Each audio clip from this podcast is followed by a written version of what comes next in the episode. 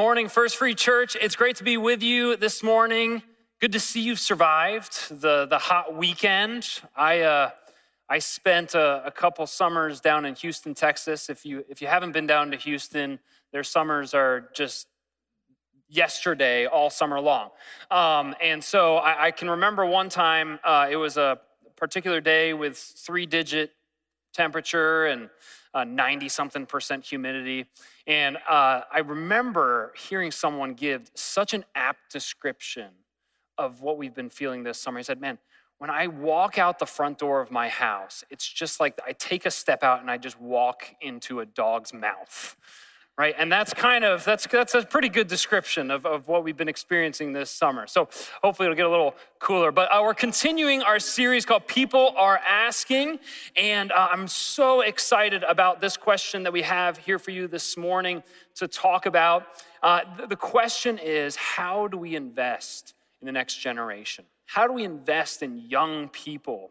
I can say that now because I woke up with a stiff back this morning. So, how do we invest in the next generation? And I, I, love this question. I love this topic. And it's not just because I've, I've spent nine years now serving in, in student ministries, but it's because I think it's such an important thing for us to ask. And it's such an important thing for us to engage with is the next generation because they're our future, not just of the church, but of our society as a whole, of humanity in general. And so um, God, God's word has something to speak on this. I mean, God himself, when he's speaking to uh, the Israelites, Israelites in uh, the book of Deuteronomy, and he's giving them the law and how they ought to, instructions for how they ought to live as a community, as God's special chosen people.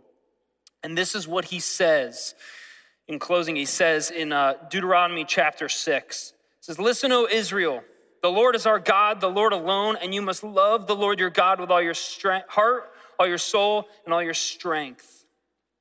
And you must Commit yourselves wholeheartedly to these commands that I'm giving you today. Repeat them again and again to your children. Talk about them when you're at home and when you're on the road, when you're going to bed and when you're getting up. Tie them to your hands and wear them on your forehead as reminders. Write them on the doorposts of your house and on your gates. God knows the tendency of humankind. We're all, every single one of us is broken. Every single one of us has sin in our hearts that, that drifts us away from the truth constantly. We're just naturally drifting away from that with our, with our own passions, with our own desires. And God says, hey, here's the truth. Here's how you need to live. You need to share that again and again with your children, with uh, young people, with the next generation, and continually talk about these things so that my truth prevails.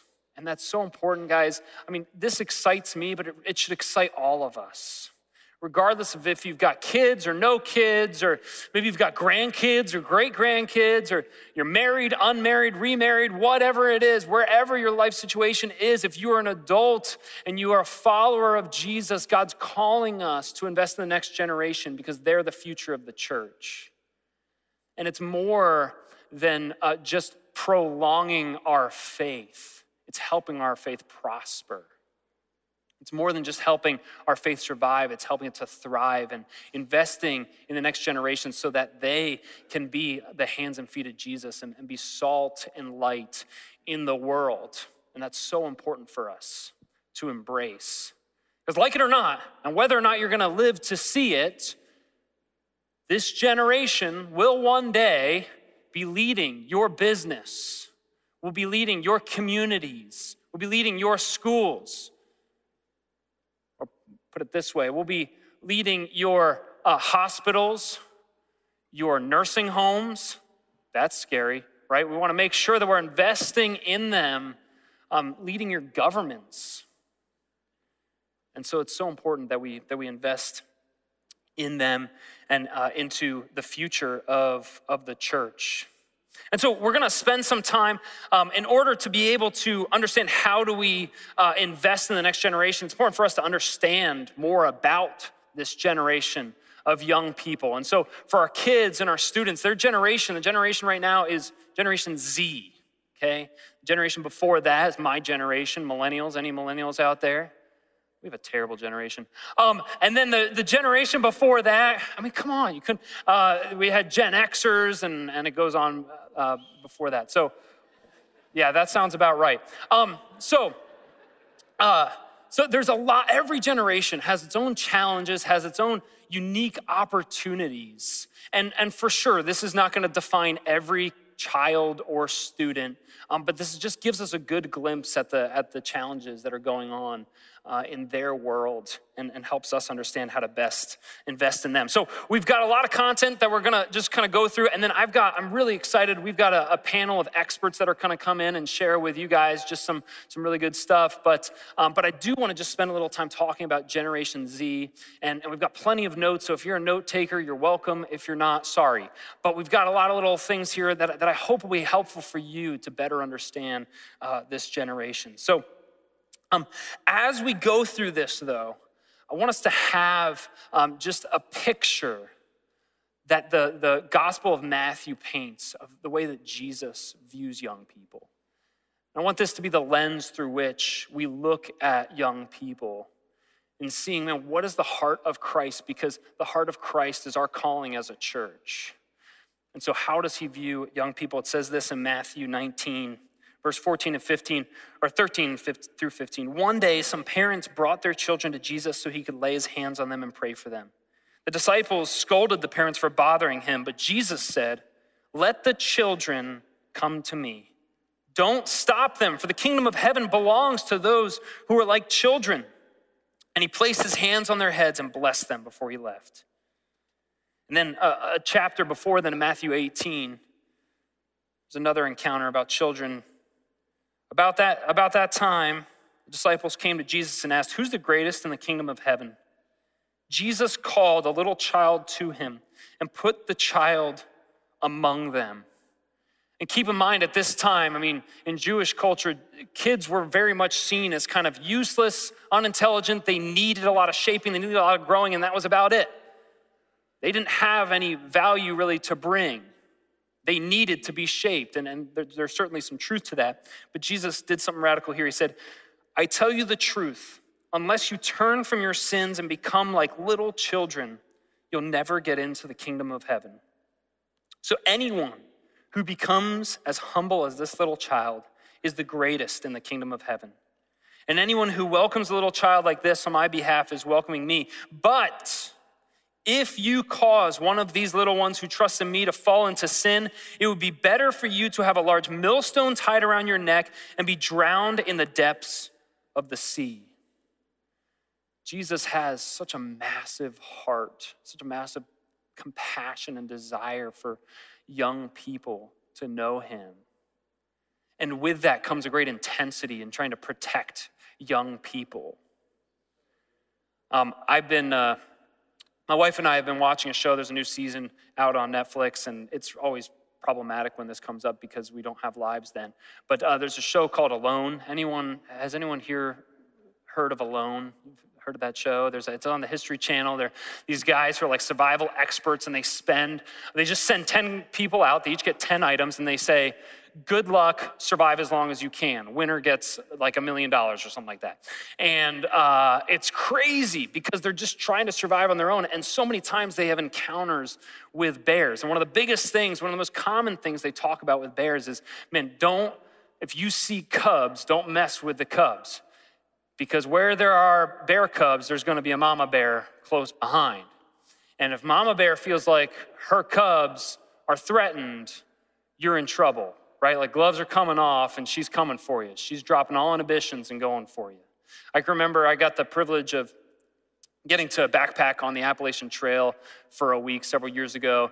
And uh, at one point we woke up, uh, we had our little tarp shelters, and it was like six o'clock in the morning and I hear some rustling right outside, right on the edge of our camp, and I see these two little bear cubs. I was like, oh my gosh, they're so cute. What if we go pet them? You know, like that's kind of like, like my initial thought, because they're just these little guys. But then that other thought comes in, man, if if we even come near them, we gotta hope that these cubs don't come any closer and they kind of veer off because we don't want to upset mama bear.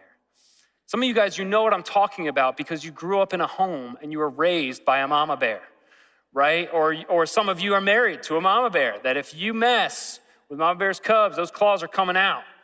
and, uh, and, and you're in trouble, right? My, uh, I, I can relate. I grew up in a home where I can remember a time where I was uh, going to McDonald's. My mom was taking us to McDonald's. That was a, a special treat. And uh, we were, I ordered a cheeseburger, but I said no pickles because I don't want pickles. I told my mom to order no pickles. And so we get through the line, she pays for it. We get to the next window, they give us the food. It smells, you can smell the fries, and it's just, you know, instantly salivating. So I open up the wrapper to my cheeseburger. I take a bite, and can you guess what I had? I had pickles on it.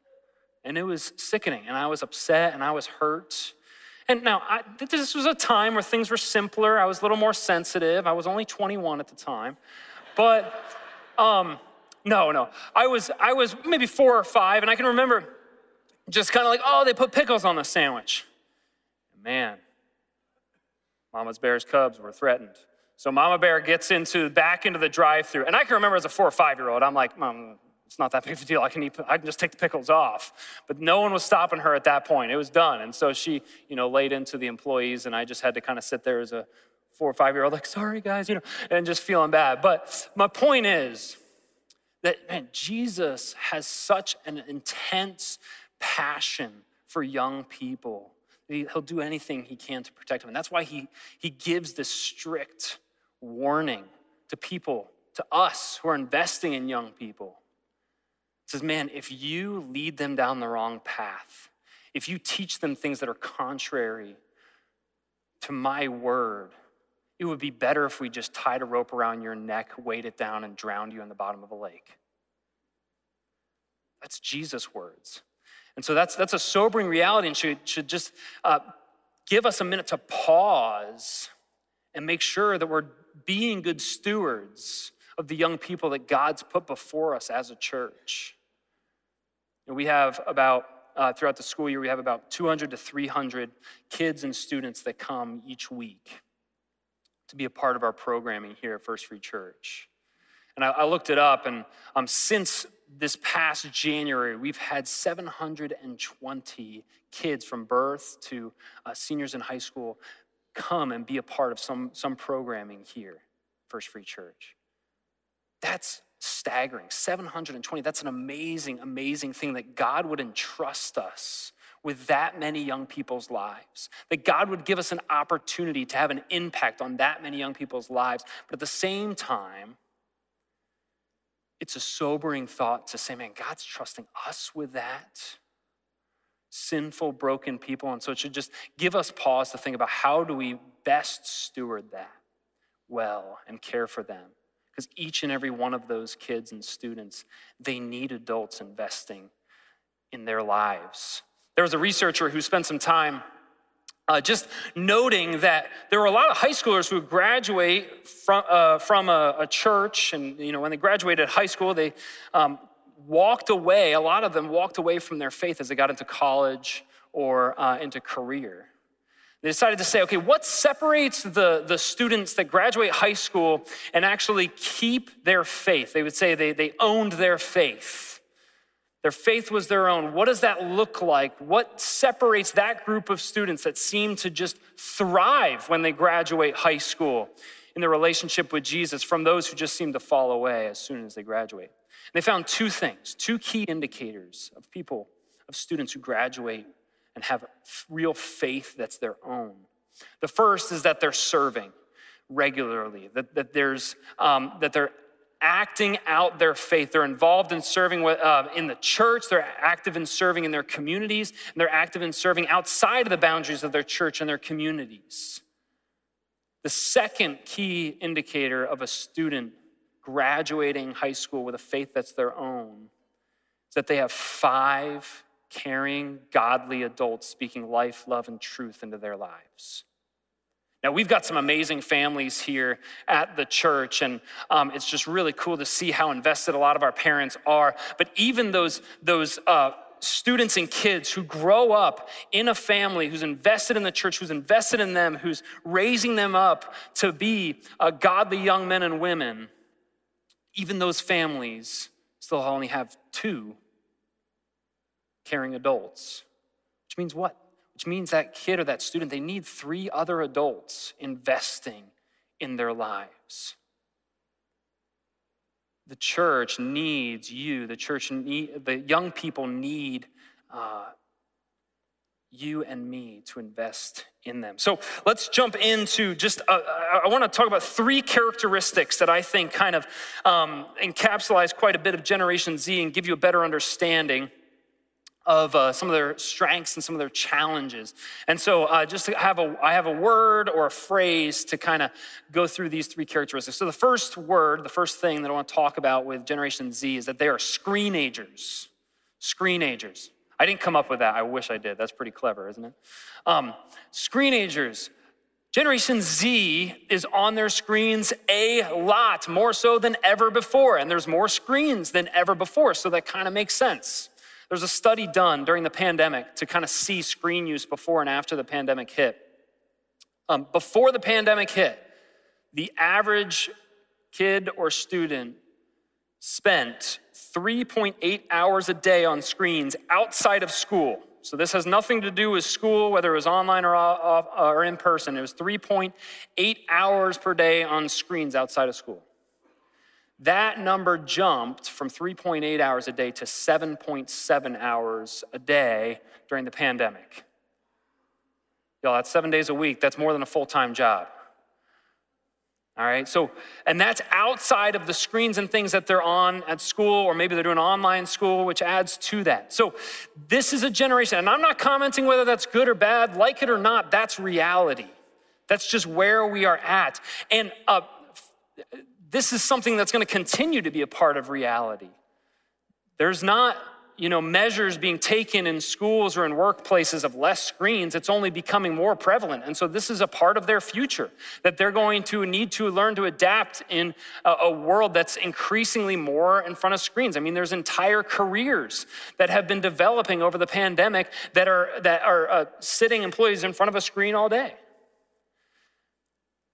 But it's important to just know this that our students are really involved in screens. And what's really interesting about this is that our students now have way more ability to influence the world now because of screens and because of the internet than ever before. That's why Generation Z is already the generation of today. So the question is not how do we prepare them for when they're influencing the world. The question is, how do we equip them right now? Because they are influencing the world. They are changing the world. And so it's important for us to understand, to enter into their world, to understand, to listen to them, to, to, to just get to know them better because their world is shaping our world. Their world is shaping our world.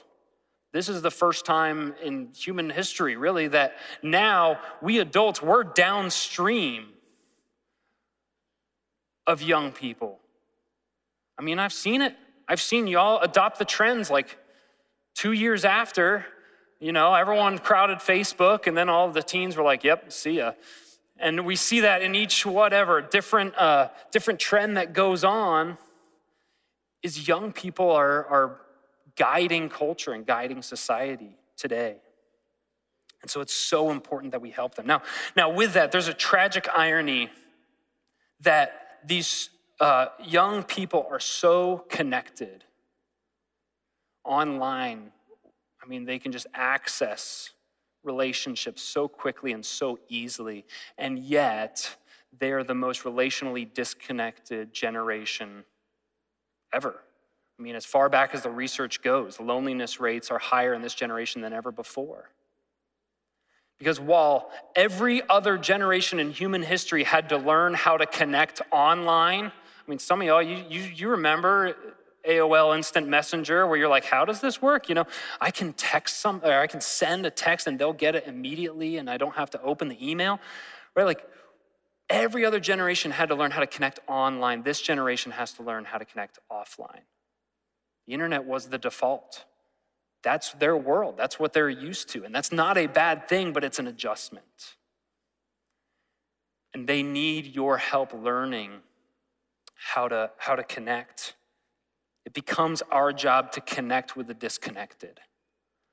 That's our calling as a church, is to connect with the disconnected. Now, many of you, You've needed young people at some point to help teach you technology, whether it's setting up the printer, getting your internet Wi Fi set up, mobile hotspot. Some of you, you're still holding out because you're too ashamed to ask them how to increase the text size on your phone so you can read it, right? We need, we need young people to help us with those, but in the same way, they need you to model for them what it means to have godly, intentional, authentic relationships with other people so that they can be better equipped to share the gospel with those around them and that they can be better equipped to have community and experience that the way that we were meant to as human beings. And, and that's something I love about our small group leaders and our adult volunteers and Kid Connection and student ministries and just the, uh, how they uh, just model what it means to build relationships, authentic relationships, just being open and honest and connecting and just listening and talking. Just how do you interact with each other? I mean, just the simple doing life together. And I love, I love that. All right, so first thing, first characteristic is that they're screenagers. Second characteristic of Generation Z that's really noteworthy is mental health. The other downside or potential downside to the screen use of young people is that there's been a lot of research, tons of research, showing the connection between screen use and mental health struggles, whether it's anxiety, depression, suicidal ideation. There's been so much research showing that the increase of that, uh, the, the, the increase of screen time has led to the increase of these mental health struggles, these issues, and um, more so than, than ever before especially when it comes to the use of social media. And I have a graph here that kind of helps you see the last 40 years. And this is young people for the past 40 years and, and trends. And you'll notice that there's certain things on there that we would kind of consider pretty traditional delinquent behavior drug use, cigarettes, um, uh, uh, premarital sex. Those rates have steadily declined over the years. Even the use of TV has dropped quite a bit. But then you, know, you notice what goes up the other way screen use, feelings of hopelessness, seriously considering suicide. These, these rates have increased. And this is this study, this research is from 2019. If you look at things post pandemic, those rates have skyrocketed for this generation. And so it's really important to start thinking about whether you've got kids in your home or you have some sort of relationship, some sort of mentoring relationship, or God's placed um, some young people in your life to make an impact. How much time do you spend talking about the, the kind of traditional delinquent behaviors and issues? Which, again, those are important to touch on, there's, there's, they still exist. But how much time do you spend talking about those things, and then how much time do you talk about the reality of mental health with them. And you may say, well, Steve, mental health, it wasn't really an issue in my generation. We just sucked it up and da da da blah, blah. I, you know, that's whatever. I, whatever your thoughts on mental health are, whether you think that, oh, there's, you know, we're over prescribing or we're over diagnosing or whatever those thoughts are, it doesn't really matter because you might be right. Maybe it wasn't an issue in your generation, but it is in this generation. And it's a real thing. This isn't something that's been made up. And this is something that this generation is really struggling with, and they need people that they can feel like they can trust and talk to. And it starts with you opening up conversations with them. Because here's the reality what you don't talk about speaks the loudest. What you don't talk about speaks the loudest. When you don't talk about something, guess what? They're gonna, these young people, they're gonna be talking about it with someone. And if it's not you, it's someone else. And you not talking about that communicates to them that you're not a safe person to talk to about it. And so they'll go anywhere else to have those conversations. So we, as, as Christ Church, as his body of, of believers, as adults, need to uh, have the courage to step into these difficult conversations and just listen. We need to connect with the disconnected by just hearing their story, hearing their pain, hearing their struggle, and just be there and be available and step into those. Third, so we've got screenagers, mental health. Third characteristic I want to talk about is uh, I want to call this generation the Shark Tank generation. I made this one up, so I'm pretty proud of this one, okay? The Shark Tank generation. Uh, if you haven't seen Shark Tank, great show. Uh, I, uh, it's about some rookie entrepreneurs who will come up to uh, these multi million dollar investors and try to pitch their ideas, pitch their companies, their inventions, whatever it is, and try to get an investor to to give them money. And, uh, and so there's a lot of bartering, and it's a, it's a whole lot of fun to watch, pretty entertaining. Uh, I'm convinced, my wife and I, uh, we have an 18 month old, and he was, uh, after he was born, we were in the postpartum room.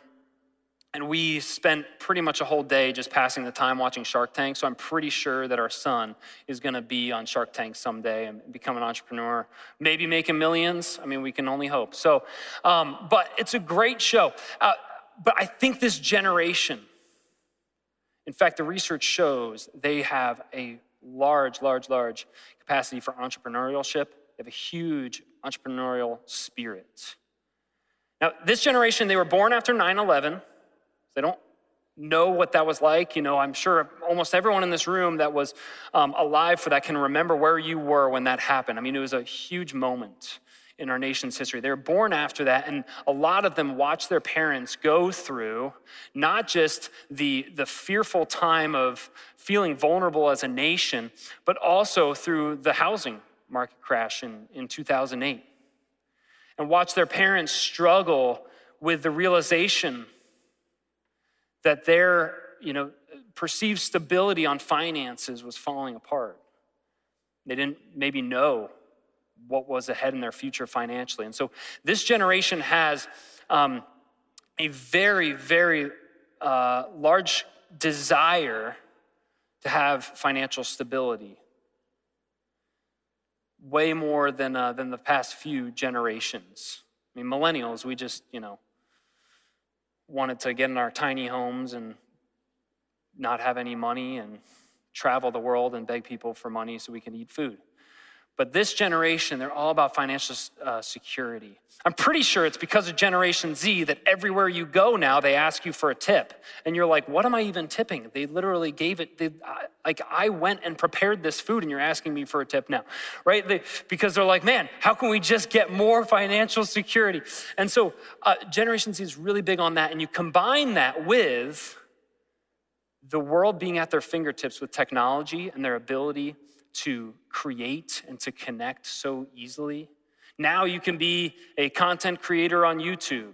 You can be a celebrity on TikTok. You can be an influencer on Instagram. You can use these different ways. And I mean, you can do it at eight years old. You don't have to be a full grown adult to do these things. And some of you, you know what I'm talking about. You've walked in and you've seen your kid or, or, or a student um, like watching a YouTube video of a dude playing video games, right? And they're making like a career out of that. And that's just like the world's at their fingertips. The opportunities are endless. They can create as much as they want through these options. And so you combine those two things this, this world at their fingertips and this desire for financial security. It's like, I can do this, I can create a career from this. And so there's a massive, massive entrepreneurial spirit. And it's an amazing thing. There's some great opportunities there. And what that entrepreneurial spirit has led to, and this is really cool, is this generation is really passionate about wanting to be able to help people. Whether that's through developing some new technology, or just being a part of a project or raising awareness for something. This generation just goes above and beyond trying to help. Uh, this generation has such a high value for compassion. And I don't want us to miss that. That's an incredible thing. That's the heart of Jesus. And I'm not even, I'm talking about this generation like outside the church too. they sometimes understand the heart of Jesus better than we do. But the issue is are, is this generation always compassionate? Absolutely not. Right? I just you just have to go onto a Twitter feed or wherever they're at, go on to anything and you see there's not a whole lot of compassion in this world. The reality is this generation values compassion, but it's more about just feeling compassionate or appearing compassionate. And that's why this generation needs our help, needs you to step in and just um, um, create some opportunities to really make a difference and channel that compassion into doing something. See, they're young people today, they have so much access to information. I mean, there's news of giant events happening all over the world every single day. And everyone seems to think, man, we need a big solution to this big problem. And you think of all the hot button issues of today, LGBTQ, plus. you think of global warming, or abortion or taxes or the economy, whatever it is, and you have politicians on both sides of the aisle grandstanding and saying, I have the solution, I've got a big solution for this, and they, they come up with all these sensational ideas and say, like, I will fix this, I know how to do it. The reality is, sensational solutions make people feel good. Small solutions make people do good. Small solutions is where people actually get involved and do something about it instead of just feeling like they're making a difference. We, uh, we had an opportunity with our, our middle school and high school students this past uh, June, had the opportunity to go uh, out of state for our high schoolers and then uh, over to Kansas City with our, with our uh, junior highers and get to serve um, in different contexts, get to be exposed to um, people of different socioeconomic uh, backgrounds and just get a, a, real chance to see our students get to uh, serve out of their comfort zone. And it was so amazing to, uh, to be able to just see the way that they uh, just got to be the hands and feet of, of, Jesus. And so our high schoolers were down in Memphis, Tennessee, and we partnered with a, ministry called Service Over Self. And Service Over Self has been uh, down in the heart of Memphis for almost 40 years now. And their mission has been really simple it's share the love of Jesus through construction, through more specifically repairing roofs. And so it was you know, fun getting to see our students get to go up on the roofs and actually repair roofs for these people who couldn't afford to put one over their head. And what I love about the ministry of service over self is, you know, you think about it and you go, you know what, though, but there's so much more to a house than just a roof. And there's so much more to someone's livelihood than a house. And there's so much more to someone's core being than just like their physical luxuries and physical comfort. But what's been so amazing to see is the countless lives that have been touched by this ministry over 40 years that's just said we're going to do we're going to have a simple solution. We're going to have a, a, simple mission and value of just helping put roofs over people's heads and the conversations that come out of that and the opportunities to share jesus with people in both word and deed. I mean, we saw it in our week. We, we saw, um, you know, not just homeowners getting to, to, to feel the love of Jesus, but like, you know, you have neighbors walking alongside and they do kind of one of those double takes, like, what the, why are there teenagers up on this roof? And we just get to have these opportunities to tell them, hey, this is because we're from a church out in St. Louis and we just want to share the love of Jesus with you by, by showing you, um, by, or by just giving you a roof and just working on this. And it's just been amazing. So, guys, small solutions make people do good. So, I guess the, the question is if uh, how, how do we how do we help them think of small solutions? And part of that is just talking with young people, asking them what they're passionate about. Ask them what needs they've noticed. That means not disparaging them for talking, for being really concerned about something that maybe you're not concerned about, or disparaging them for just trying to do something simple to be a part of that solution.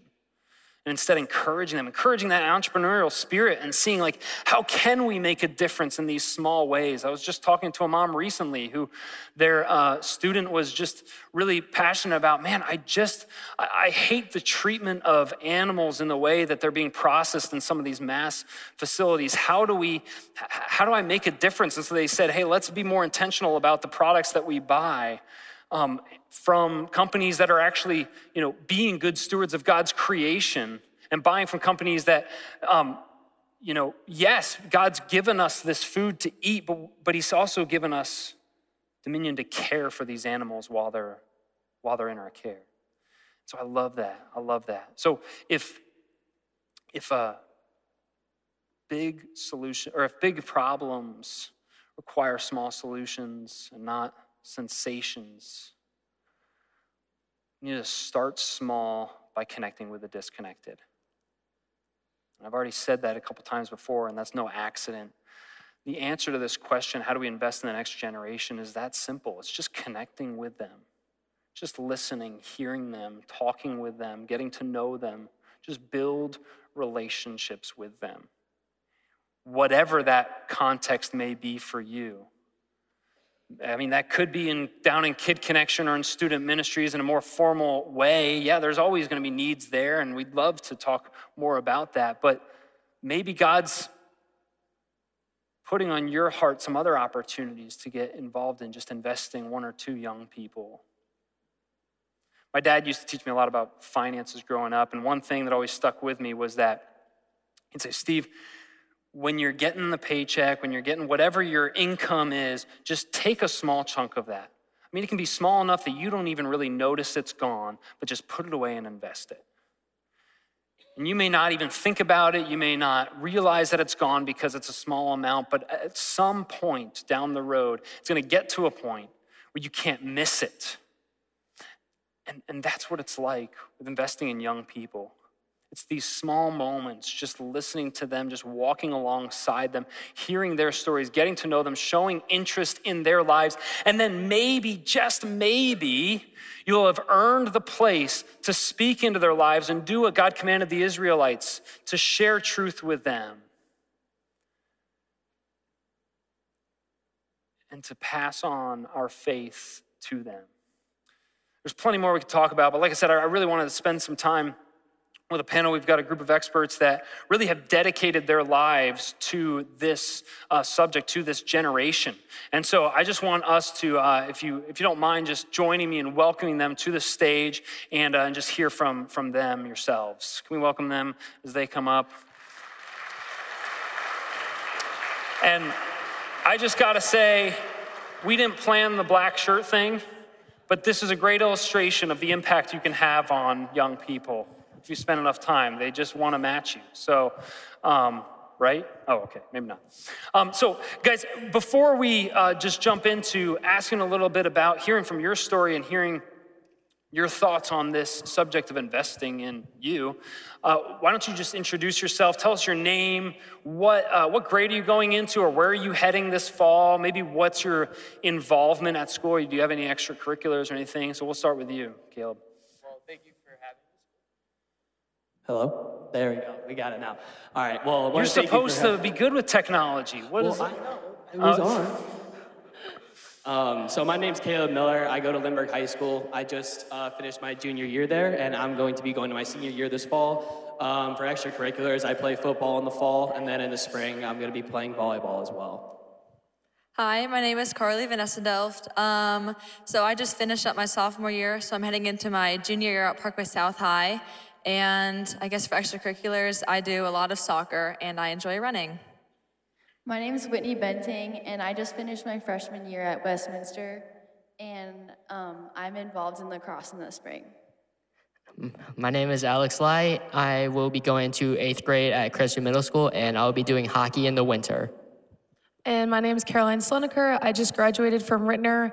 Um, I'm attending MOBAP in the fall to study elementary and early childhood education. And when I was in high school, I participated in Color Guard.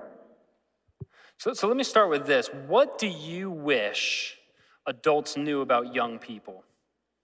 Um, just to start that off, I would say, just from personal experience, I would hope and um, just kind of see adults um, appreciate the uh, ideas and maybe the knowledge that we have, and not only just in real life, but also about the knowledge of the Word. Because even though we're a lot younger, they can seem to, um, at least from my experience, they've been um, putting our age along with what our knowledge is, and, and in reality, we can have a lot of knowledge about the Lord and also have a lot of knowledge about just real life things, even though we haven't been on this earth as, earth as long as they have. So.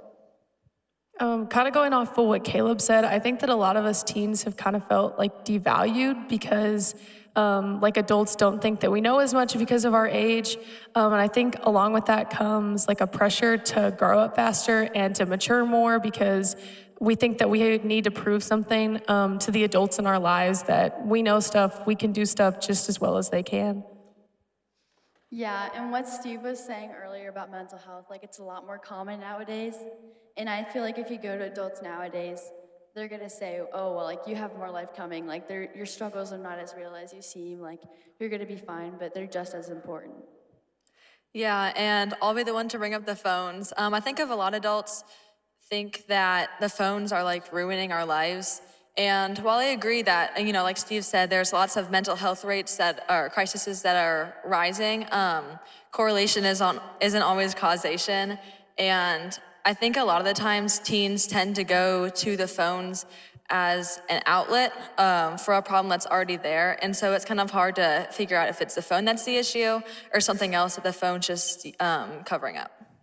Yeah, like our phone is an outlet. It's how we show to our friends on how we're feeling at the current moment. And like, if there's like something wrong with us, like we're having trouble keeping good grades in school and just like having a little bit of mental health issues, they might take away the phone thinking that that is the problem. But like, our phone is our ally in this case because it shows our friends how we are feeling and like we can tell our like we can communicate with our friends through our phone to tell them how we are doing and if we need any help or not. Yeah, that, that's great. I mean, sometimes we as adults can can simplify issues and say, well, it's just because of the time spent, and that's it. And there may be uh, more complex answers to to that question. So, what's up? You know, it's our desire as a church to invest in you guys. And so I'd love to just hear how has the church developed you as an individual person? Um, so overall, the uh, church has been able to not just help me grow in my faith, but it's also been able to help me with um, greeting people with respect and love. Um, just like as Jesus would, um, I want to be able to respect people. I want to be able to greet them with kindness and with like humbleness and hospitality and um, it's been able to help me figure out um, who I am as a person and who I am as to um, greeting people in general. Yeah, so for me, the church has really welcomed me in and done a good job on loving me and all that stuff. And I think that it's really important because as the church has been loving me and welcoming me um, and just showing me who Christ is and what he's like, I'm then able to um, reciprocate that onto other people. And then it kind of just like a chain where it's like, I show, I get the love, and then like I can show it to other people. And I just think that's really important. Yeah, for me, it's really helped because some struggle, like some of my struggles um, I became to realize that I should not be ashamed or feel guilty for putting them on God. And I think it's also really helped me be, be like more like welcoming for my friends so they can easily come to me. And obviously I don't know everything, but I can just be there for them. Awesome. All right, so as we talk about, you know, I, I mentioned mentors in, in some capacity. You know, parents can be mentors um, small group leaders or some sort of other or adult uh, volunteers or you know there's some more of those formal but there's also just informal mentors people adults who are just investing in you in the day to day what do you want from an adult who's investing in your life like do they need to be cool because i mean if if so i may need to walk off this stage and just give up but uh, what what do you look for for them um, well, I think going off of the cool thing, I think everybody kind of has like a different like definition of what cool is. Thank you, Caroline. Thank of, you for including me in that. Yep. Mm-hmm. No cap, right? Yep. Yep. Yeah. That's about right. Um, yeah. Steve Steve likes to try hard to be cool, and sometimes it's not cool. Sometimes it's like kind of cringe, and that's like not too good, because you're putting me on full blast. Yep. As they say. Is um, that good? Yeah. Yep, that was right, Steve. um, but sometimes he uses them in the wrong context, and then it's like, okay, Steve, like let's bring it down a notch. Like we get it. You're you're trying to be cool. Um, but I think that for a mentor, they just need to be able to be like willing to learn from us, willing to understand us.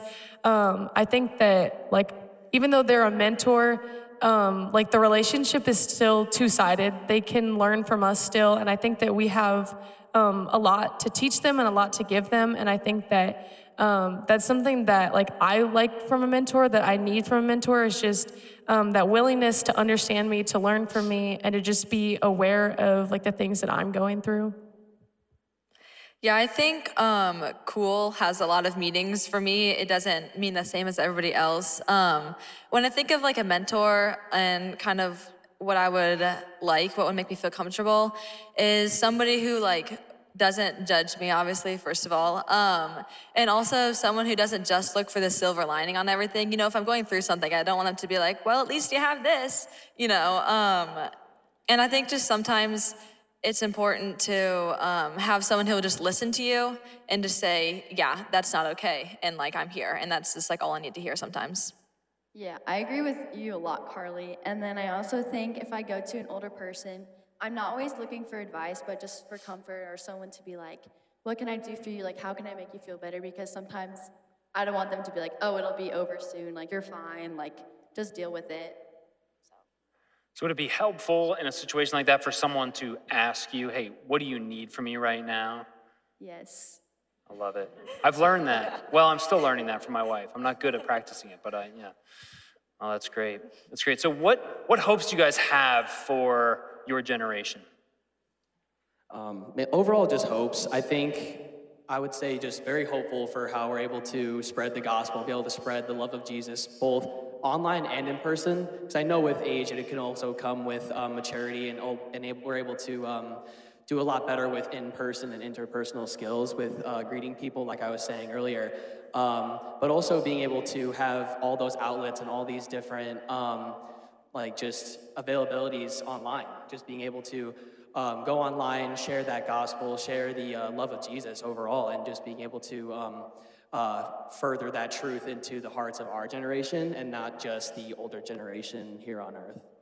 And I love that. You guys, did he speak for you guys? Was that pretty good? I think that was great. Put that on a plaque.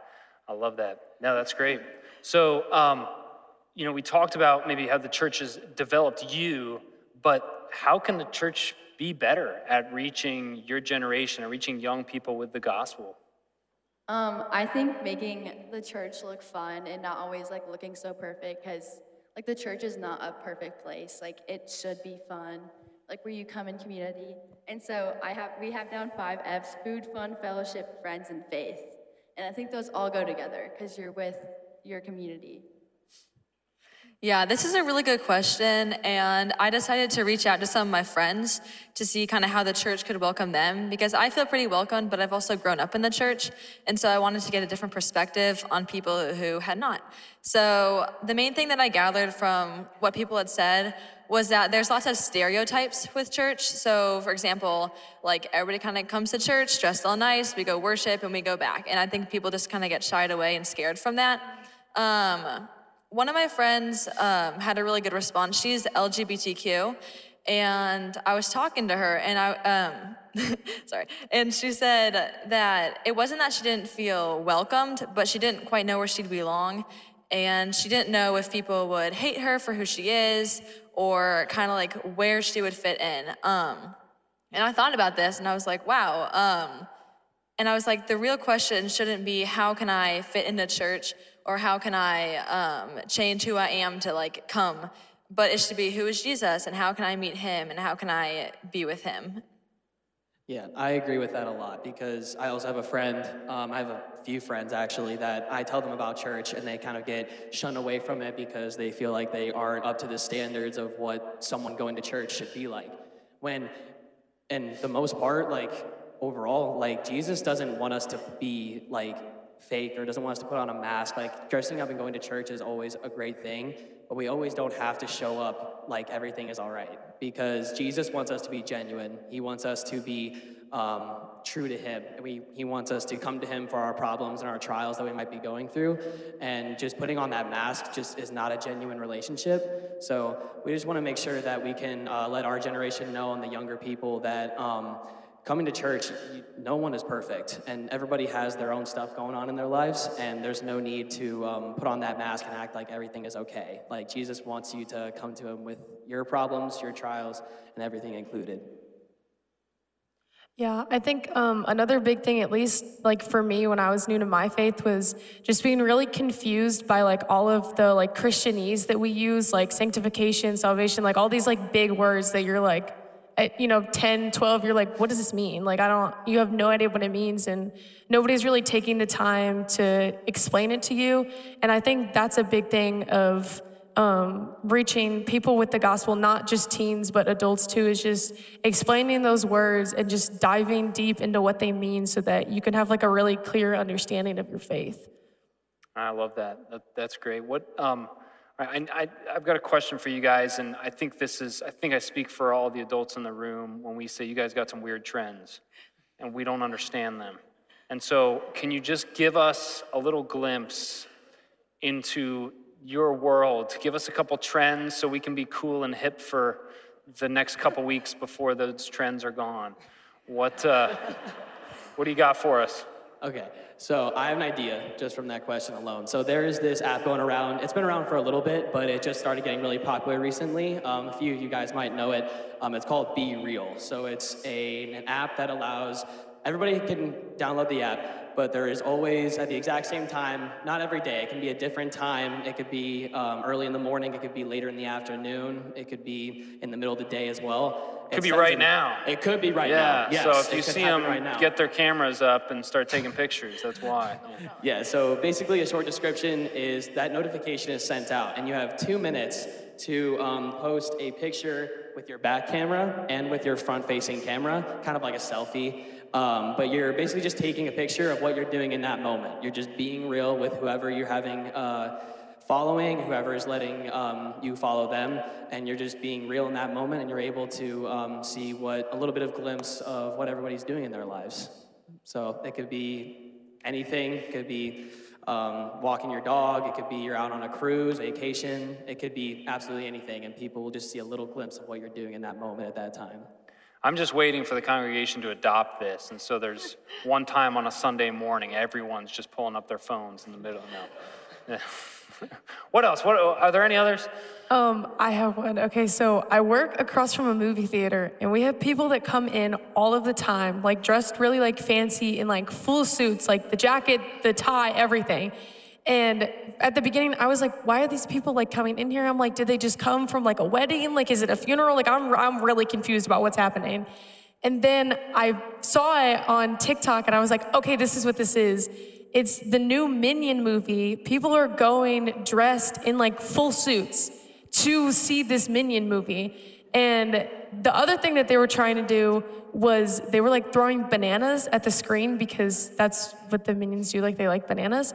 And so they were like throwing them at the screen and like making messes of all the movie theaters but it's been like really entertaining to see people walk in to like a fast food restaurant dressed in a full suit and like nobody knowing why they're in there dressed like that but it's really entertaining to see like once you know what it is and you're like yep i know exactly where they were That's fantastic. I never thought I'd live to see a day when businesses would actually shut people out for being too nicely dressed. And that's what we've seen at some, some movie theaters. So, all right, we, have talked about um, the you know importance of, of adult mentors and um, just adults pouring into you guys. And you know, I've mentioned a, a few ways in which there's some adults here at the church, whether it's in Kid Connection with our uh, staff or um, some of our small group leaders and student ministries. What, what do you most appreciate about your small group leaders? You're all in small groups. Um, I have two really amazing small group leaders, and there's a really, really, really long list of things that I appreciate about them. Um, but I think one of the main things is that it's always a judgment free zone. And so I'll like finish talking to them and being like, yep, here's my life. Um, and they'll ask questions and they just won't judge. And it just feels really nice to have someone who um, may not always understand, but won't judge and tries to. And that just, it makes you feel really important and loved. Yeah, my small group leaders, they're like really curious of what's going on in my own life. So usually Sunday night after some, after the summit talk, we have small groups and they really like ask deep questions to try to get us to open up. And they really like really want to know what's going on in our lives, not just because it's like a routine or they have to do it, but because they're genuinely curious. Yeah, so like my small group leader, some of you guys might know him, uh, J- Jason Cunningham, and he, but like either way, he's like always f- super friendly. He always wants to know what's going on with our life. Is there anything that he could help with us? And just like he just wants to know what's going on with our life and just if he if there's anything that he can do to help with us. So just thank you, Jason. Um, yeah, so my small group leaders are super gracious. They're very understanding with my small group, and they're able to uh, be super um, understanding about what we want to talk about. Because my small group can definitely get a little rambunctious and a little um, off topic once in a while. So being able to be super gracious about what we want to talk about, and then um, at some point bring us back in is super helpful. And they just really understand us as who we are and how old we are, and just what we're interested in. So. Um, I really love how open and honest my small group leaders are. Um, if we, like one of us opens up about something that we're struggling with, they're always pretty quick to like tell us if they struggled with it before, um, which really helps me just to know like somebody else has struggled with it, that I'm not alone, that they know what I'm going through, what I'm feeling. That's awesome. I love hearing that. And yeah, we've got some just amazing volunteers throughout this church that are investing in young people. And you know, I hope that was an encouragement to them to hear that the investment they're making in your lives is, is having an impact. So that's great. Let me, let me close with one last uh, question for you. Um, as we wrap up our time here, what would you, if you could give some kind of practical advice for some uh, adults in this room who are saying, man, maybe I should. Um, I, I do need to get plugged into some way of investing in young people. What are what advice would you give them um, as they seek to do that? Um, I would definitely say find an age group that you love, whether that's here at church with the little kids or if that's somewhere out in your community. Um, just find a group that you love and just serve with them, serve around them. Um, it's definitely cool to see your leaders serve with you. I've had um, my leaders, like our grad leaders, have all been with us since sixth grade. So it's been really cool just to be with them for six or seven years. And um, I think they probably think that it's cool to see us grow um, and just how we've grown in our faith. And it's also cool for us to see um, how they just stick with us and um, have been with us for so long and just keep pouring into us and pursuing us. Well, I think the first thing that's important is just to meet us. Um, not all of us are the same, for better and for worse. Um, and just don't jump to conclusions. Just try to listen, um, but really listen with the intent to understand. Even if you can't, just try to understand. And I think after you listen with that intention of understanding, the investing part comes so much easier. Um, and before I mention this, he did not pay me to say this, he did not tell me to. But becoming a small group leader is also a great way, I think, that you can get involved uh, with the uh, younger generation. Um, just being able to get plugged in with them and being able to be surrounded by that younger generation, I think, is just a great way to get invested. And um, but in all reality, I would say um, whenever you might encounter like a teen, whenever you might just see them on the, either on the street or someone you know in your family, and uh, someone that you might um, just randomly see, um, just talk to them genuinely about anything and just try and be more invested in um, what they care about. I mean, maybe do a little bit of research. You definitely don't have to, but um, just understanding like the trends we have or like the um, the stuff that we care about at this time of age. I feel like is a great way to um, get more invested into our generation.